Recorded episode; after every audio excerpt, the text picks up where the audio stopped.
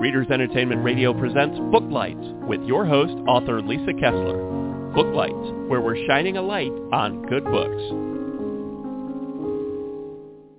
Hello, everyone. Merry Christmas to all who celebrate. I can't believe it's this week. Ah, I'm not ready. Um, but I'm very excited that you're here today because one of my friends, you know I love when I have authors on that I know, but Linda has been my friend since before I got published. She's fantastic.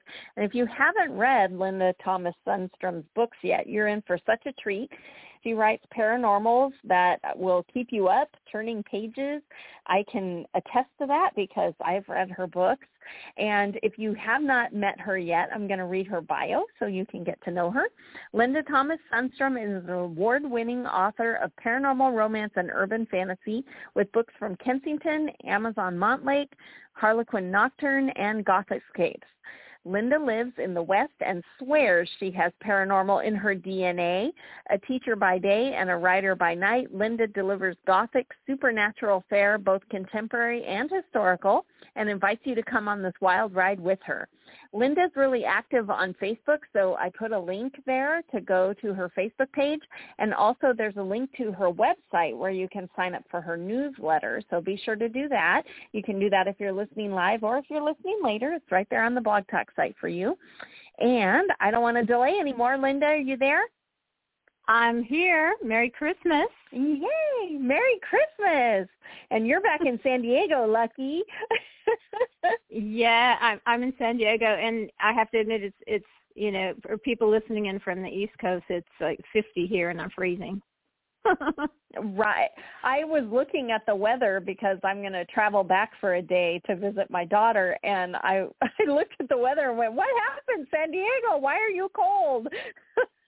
I don't know, but my tree right now. My trees haven't even lost their leaves yet. That's how warm it's been. oh well well i'm excited that you could finally come on because i've invited you a few times but we have uh fae they're Fae holiday novellas. It was all Linda's idea, so I wanted her to come on and talk about it because I have one, she has one, and um, do you want to tell everybody about Making Spirits Bright? Why should they run out and grab it this week for their Christmassy reading? Yes, I um I had never written a Christmas book in in all the all the books that I've written and um and decided one year at the World Fantasy Conference, uh, talking to friends Chris Green and Essie Holder, that we should do uh, an anthology of Christmas. And then once I had written the story, which was called Hot Holiday, I, I was totally addicted because Christmas is my favorite time of year. So oh. I wrote, I started a Dark versus Light series of urban fantasy uh, stories and so Hot Holiday was the first one, and then I wrote a couple more. And then this uh, this year I thought, well, you know what, we should do another one. And since you are a you know very good friend of mine, and I invited another friend of mine who had retired from um, pretty much from writing, invited her to join in, and we put together Tinsel, Wings, and Fur, our Christmas anthology about Fae worlds, and my story in it Making Spirits Bright. Um, it came out of a reader. My I have a street team on Facebook, and they kept saying, you know, write another dragon story, and so I decided I'd have to put a dragon in a Christmas story. And so Making Spirits Bright came from the idea of uh, a dragon shifter guarding the new house that he bought from a woman who used to live there who knows there's magic in the house and she comes back to visit kind of trespassing and so it's kind of a fun back and forth between a trespasser and a dragon shifter who's protecting something in the canyon. It sounds complicated oh i love really, it. it's really not. And does it happen at christmas time? How does christmas begin? Yeah, it's christmas. It's the week before Christmas, and she's home on vacation. Her parents are going elsewhere since they sold the house. She's got just a couple of days to visit the old house and see if the magic that she always felt as a child there um, was still there, and really upset that her parents sold the house without telling her. And then, of course, she trespasses into the yard and meets the new guy who who bought the house. And the mystery unfolds of what he's doing there and is she supposed to be there? Is she not? And uh, what are those lights in the canyon? and I am dying to ask, how do dragons celebrate Christmas? Oh, dragons celebrate Christmas. Dragons love Christmas.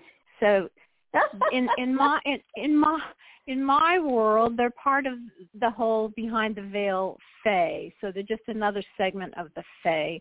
And so um you you know when you see lights and things dancing around and you don't know where they come from i'm pretty sure they're fae right lisa for definitely not fireflies fae no they're they're fae and there's fae around it's fae magic you know not tiny little beings but fae magic all around and dragon shifters are just a part of that and they love it as much as we do and they love being near the lights and near the magic and they're magic themselves so it, it all kind of you know, all kind of fits in. Santa Claus, reindeer, and dragons. What can I say? Ah, I love it. Rudolph was really a dragon, right? Oh, I'm sure, yeah. he had fire torch, not a red nose. he did, and wings, which is why he was so quick and famous. That's right. We know. We there know we the go. truth. there we go, Lisa. A new Christmas book, Rudolph the Dragon. Next year. yes. next oh year, oh everybody. Gosh. Next year. Stay tuned. Yeah, for sure. Definitely. I'll be looking for that next year. It'll, I'll pre-order it. so so my my novella that was inspired by Linda saying, Lisa, let's write a Fae Christmas holiday book. And and so I, the first thing I was thinking was well how how do Fae figure into Christmas? But then uh, once I started down that rabbit hole it was like well Santa was a jolly elf. And so and anyway so my story has a warrior elf from the winter realm who is sent across the veil to search for the blood of the wisher to save the magic of the winter realm. And when she crosses the veil it happens to be right at a, a christmas parade that is beginning and there is a down and out songwriter named darren who has had to take a job as a mall santa to help make his rent for December and so anyway, they grab her, they see her ears and grab her, and she's up on the up on the float with Santa, and off they go. And she finds out that Christmas is the best time for wishers, but she has to find the one. So anyway, it ended up being super fun and so Christmassy. So thank you for having us write those. Yes. That was really fun isn't it fun? I, you know, the, er, that's where the urban fantasy kind of comes in. Because my first one, Hot Holiday, was was about a recruiter from hell named Wanda who's who's taken the job. Uh, a hit was put out on Santa Claus when he's in New York renewing his contract, and and she's got she's got the hit. So she's supposed to take down Santa Claus, who's who's guarded by a lawyer who's really a guardian angel. So you can imagine the craziness that ensues there. I love the way our brains work. I know, isn't it isn't it mad? It's it's it's very mad, I think. But you know, but sometimes I think we just can't help ourselves. For sure, and I think in a weird way, mixing the Fae with Christmas, even though you know they at first you're like what, but the the magic of Christmas goes right along with you know fey magic and with fairies and pixies and elves and all that kind of thing, right? It, it ended up being really cool. Yes, and who isn't you know Santa's behind the veil, so you know exactly. If you go to the nor- if you go to the North Pole, you can't find him probably because he's behind the veil. So it's all part of it. I agree. I agree. well, you not only write Fae, but you write a lot of werewolves, which I love. And you started a new werewolf series this year, Wolves of the West. Do you want to tell everybody a little bit about that? Yes, uh, you know, I live in the Southwest. I love the Southwest. It's it's I could just stay in the Southwest part of the United States forever and uh, I love the desert locales. And so I and I also love ghost towns. So I visit a lot of ghost towns when I'm on vacation. While oh, I was visiting, I know. Well, I was visiting one in Arizona uh, and looking around, and there's nothing around, and I thought, what a perfect place for a werewolf pack. So I I created Desperado, which is an old retired tourist attraction that people think is just a ghost town, and I put a werewolf pack in there who, you know, kind of has trouble with the ranchers nearby, but protects the area from other things. You know, because there's there's vamps that drop by and all kinds of other things, but they they protect the really protect the ranchers and the herds without, you know, of course, ranchers and no one else on earth knows that werewolves exist, right, Lisa? Right, of course. so you know they have to be careful. But you know my werewolves have job hold down jobs and and everything else and pretty much good people and bad werewolves good werewolves. But it's it's our world. It's not too far removed from our world and then things happen. And the moon comes right. out and they are what they are.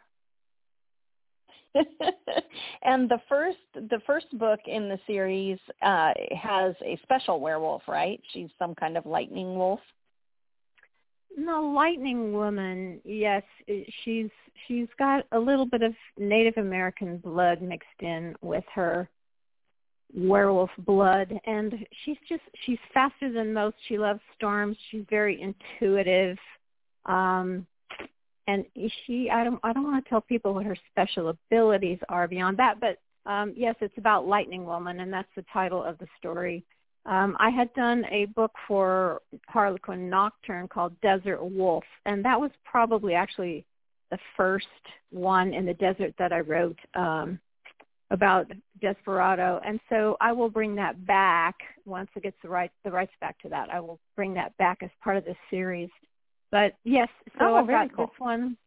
This one set at Desperado, Lightning Woman, and then I'm writing one now, the second one now that's set at Desperado, um, because some readers liked a character in my book in Lightning Woman that was rejected by Lightning Woman in favor of someone else, and they all were sad and wanted him to have a woman. So, um, so I'm writing his story now. So the series will continue, and it's really fun because it's it's in my area. It's right up my alley, you know, and people can learn things about the desert and cactus and tourists. And it's it's really fun. Right. I'm enjoying it.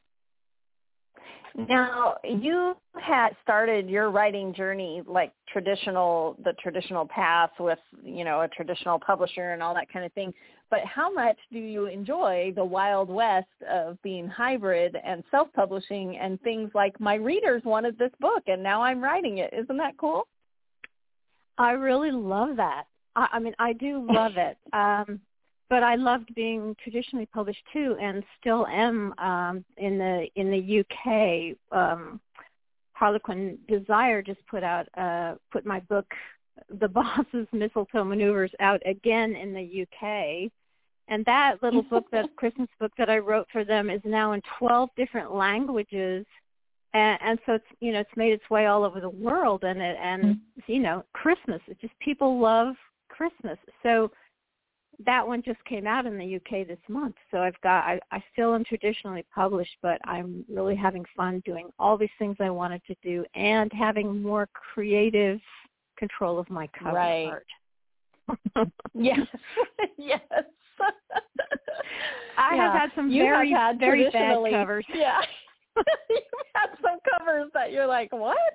He has long flowing have, hair. No, he has a crew cut on the cover. yes, yes, my my I, tell that story when I do book signings. My Golden Vampire, my um my Blood Chronicles series, Golden Vampire. Golden Vampire, page one. He's got long flowing blonde hair. On the cover, I get a buzz cut, dark hair buzz cut young guy, and I, I said, well, people, people, people will I, I will get feedback on this. You know, the publishers don't worry about it. So I will get feedback on this because it's no you know, it's nowhere like that. And they said, Well, we we you know, we thought this would just be edgier for people. okay. So yeah, yeah, in that book my my golden haired vampire is really Lancelot, you know, from the round table come up into our century because he was immortal. And uh and so I, I wasn't really worried about what was really popular now in terms of the guys on TV when I wrote it. Right. Right. well, and since you're talking about the the vampires, but you want to tell everybody about that the idea behind that series because I love that you mesh together King Arthur and vampires. How how'd you make all that happen? Yes. Um, well, I went to school at UCLA and and uh, was very into history and medieval history and beyond. And so I must have on my shelf here probably 60, 70 books on King Arthur, and I loved it and started doing work on um, on finding on you know doing a, just research work on finding the Holy Grail. So then I thought, oh, you know, the Grail, no one knows where it is. It's still around somewhere, supposedly, if people believe there was a Holy Grail. And you know, what if their protectors, the people who really were put on earth to protect the Holy Grail, were the Knights of the Round Table who were sent out to find it, right, in all the tales. What if right. they were the protectors of the Grail, and so they're still protectors of it today because they were immortal, made immortal by drinking from the Holy Grail.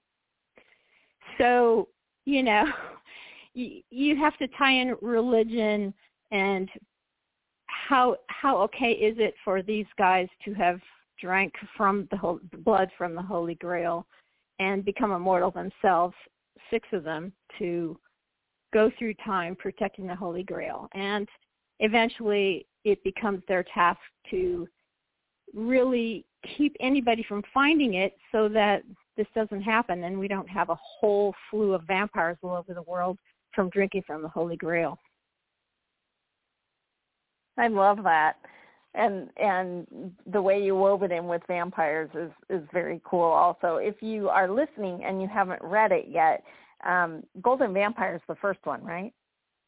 Yeah, Golden Vampire, Guardian of the Night, uh, Immortal Redeemed is still with Harlequin Nocturne. Uh, Angel Unleashed still with Harlequin Nocturne, but I one oh. book per knight, one book per knight, um, and they are Lancelot. Lancelot is in Golden Vampire, but we call him Lance now. No one knows he's Lancelot. And then in Immortal Redeemed, it's it's Galahad and Immortal Redeemed, which will be reissued next year. And oh, um, it goes on and on like that. The six Knights of the Round Table, the most famous ones, are kind of renamed in the books, but eventually you know who they are and how they evolved and what happened to them originally to uh, make them immortal. I love that series. I love it. I do. That's that's yeah, my favorite yeah, I do too. series of all. I'm glad you're getting the rights back so you can cover them the way you envisioned. Yeah, it's very exciting to do that. You know, to look at the uh you know, I will be forever grateful for from Nocturne for, you know, buying all these books over and over, you know. But um but it is nice to have a new cover. I wish I wish that publishers just allowed you more leeway on choosing your covers. Yeah, more more input. Yeah. Yeah. Yeah. Is there a paranormal creature that you haven't written about yet that you want to because you've written vampires and werewolves and fae and dragons and is there some kind of creature that you're thinking about that you haven't written yet? Ghosts. Ooh. Are yes, there going to be have, ghosts in Desperado? I, I have a uh, there are ghosts in Desperado, yes. and and I have a a series that will be out at the end of next year called Ghostly. you heard it here, guys. Oh, I love it. So is it going to be paranormal so, romance? It's paranormal romance. Uh-huh. Um and and you know, my Blood Knight chronicles are really kind of thrillers, paranormal romance thrillers, and so are my Wolf books. Um, so Ghostly will be the same. It'll be paranormal romance thrillers. But yes, I I I love the idea of ghosts. So so I have to write about oh. that. And and they showed up in Lightning Woman by themselves. So I figured I was supposed to write about them. Yay. Okay, that's exciting. So for 2022, do you already have it planned out how, which books are going to come out? Yeah. I have 5 books coming out. Um let's see, Immortal Redeemed will be the reissue from Nocturne and Immortal Redeemed, I have to tell you, is probably really one of my favorite books I've ever written. Um, you know, the Blood Knight Chronicles are so much deeper. They're they're they're complex and they're deep, and as opposed to the Wolf books, you know, which which are really faster paced books. Um, but yeah, I uh, have five coming out that I know of, and probably a novella or two. Yeah, because now you have to write that Christmas book that we just came up with. Yeah, Rudolph. Rudolph the Dragon. no, but stay tuned, everybody, because who knows? Lisa and I come back with another Fae comic book next year. you never well, know. you know, well, Lisa and I did uh, the Fae Worlds anthology two years ago with uh, mm-hmm. a few other of our friend writers, and and that's where the whole Fae Worlds thing kicked off, right? So all the all the Fae books are going to be Fae Worlds series, whether they're novellas or full books, and you know, it'd be kind of fun to cover all the holidays, wouldn't it? put put I mean, a I little know Fae you magic love, in every holiday. Yeah, I mean, I know you love Halloween, right, Lisa? yes. I have Halloween. some kind of evil Fae. yeah, evil, evil Fae for Halloween. Of course. So I you know, it. as far as as far as I I really do love Facebook. I have to say, I I know so many people hate it. I love it. I'm on there every day. I I answer every question, and I I talk to readers who are so good and loyal and when they say to me i'd really love you know for you to write about this guy or i felt bad for him and you know i want him to have somebody special and i love listening to that and i try and do that. I try and do what they ask if it all at all fits into my series and my time schedule Yeah, I love that. And and you have a reader group on Facebook too. So if anyone is listening, if you go um, find Linda on Facebook, she also be sure you um, get into her reader group there because she does take your feedback and write books for you. I do. In fact, um, our Making Spirits Bright, my Christmas Fae story that's out this year, already has a sequel going called Poison Kingdom. So um, I have that. I have the cover for that. I have that started. And gosh, do we just have enough time to write all these books, Lisa? no, no. There are so many ideas and so little time. I know. In between these, we want we want to make gingerbread cookies. You know. Right. Well, I was going to, that dovetails into, I was going to ask you, what's your favorite Christmas tradition that you do, you like to do at Christmas time? I love going out and looking at Christmas lights. It's such a simple thing to do, but it is one of my favorite things to do. So my husband and I, um, you know, my mother passed away uh, two years ago, but we used to take her. You go out, look at Christmas lights, have hot chocolate, and then when we come Yes. home, you know, we do silly things like we read the night before Christmas out loud. We watch our favorite Christmas movie and um, you know, hang out by the tree with the lights on it. So once again, lights are my Christmas thing. Yeah, no wonder you like Fae at, at Christmas. Yes, yes. Lights. It's all Those lights. sparkly lights call to you. They they do. They call to me and um I really love it. So I would I would just have lights everywhere. And we live in the country, so no one would see lights if we put lights up outside. so so I have Only to you. light up the inside. I have to light up the inside. I have lights draped from my hutchin and lights draped from the fireplace and lights on the tree. Oh, I, I would probably wrap myself in lights if I could. So, so what is your favorite Christmas movie? My favorite Christmas movie is a very old movie called The Bishop's Wife. And there was a remake not too long, not too many years ago, but this one starred Cary Grant and Loretta Young and David Niven. Do you remember David Niven? Oh, I do. Yes, and it's such a wonderful, feel-good, beautiful. I mean, it's a beautiful old black and white movie, and I watch it every year. Just I just love it because if you can't get into the Christmas spirit and you watch that movie, you will be in the Christmas spirit because there's something truly magical about that movie. Huh. I have never seen that one, so I'll have to go see if it's on streaming anywhere. You know, fun fun movies, The Santa Claus with with Tim Allen. Mhm. That's always that's always fun. But um That is cute. And then of course you got a Hallmark channel, which has yeah, every so every every Christmas music on every Christmas show and bit of music, you know, that deals with Christmas. But you know, they're they're fun and you can get into the spirit watching that. But you know, there's a f- only a few movies with heart. You know, Wonderful Life, uh, The Bishop's Wife, things like that. I don't think they just they don't make movies like they used to because they could be a little prettier and more in depth in the past, I believe. Yeah. And so this is more about writing, but who inspires you like when you're reading and then you go, "Oh my gosh, I have to go write." What do you love to read that really pumps you up?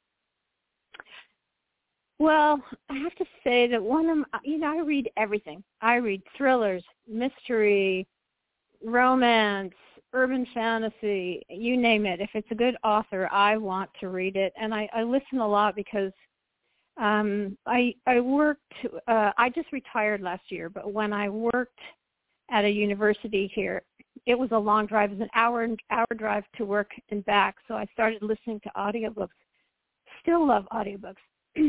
but Yeah, a, a person that really a person that really inspired me excuse me is um is Britain's you know Jim Butcher is is famous here and in Britain they have Simon R Green I don't know if you've ever read him Mhm. in his Nightside series and when I read when I read the Nightside series it's one of those things where you go by every single book the author wrote so you can Right. have them all and read them all Mhm. and you know they're very quirky books and i love jim butcher i also of course loved anne rice's vampire chronicles yes.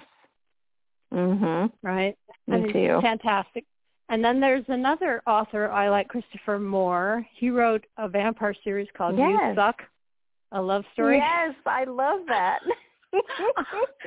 I love those too. And then for werewolves, if you want to get very hardcore, it was um The Last Werewolf by Glen Duncan. Very serious, very Oh, hardcore vampire book that uh, it's one of those that I read the first two pages 27 times probably and just went, "Oh my Wow. god, you know, if I could, you know, this is just so fantastic. I can't believe it." Oh, I love that. I've I haven't read that one. I'll have to look for it. Oh yeah. So, you know, I I like everything, but urban fantasy and paranormal probably are my favorite things to read. Yeah, me too. I I like the world to be more than what we see, you know. So Yeah. I but I'm okay with I'm okay with it being scary. I like horror, okay. Um urban fantasy is great. It just I I like for the conflict to be more than, you know, I'll have to quit my job and move. Um I like it Yes. to be giant, you know, the whole world could end. So I know we we love romance, but it has to be Right. for for me it has to be romance with a twist. And that twist Yes, is always giant paranormal in some way. Yeah.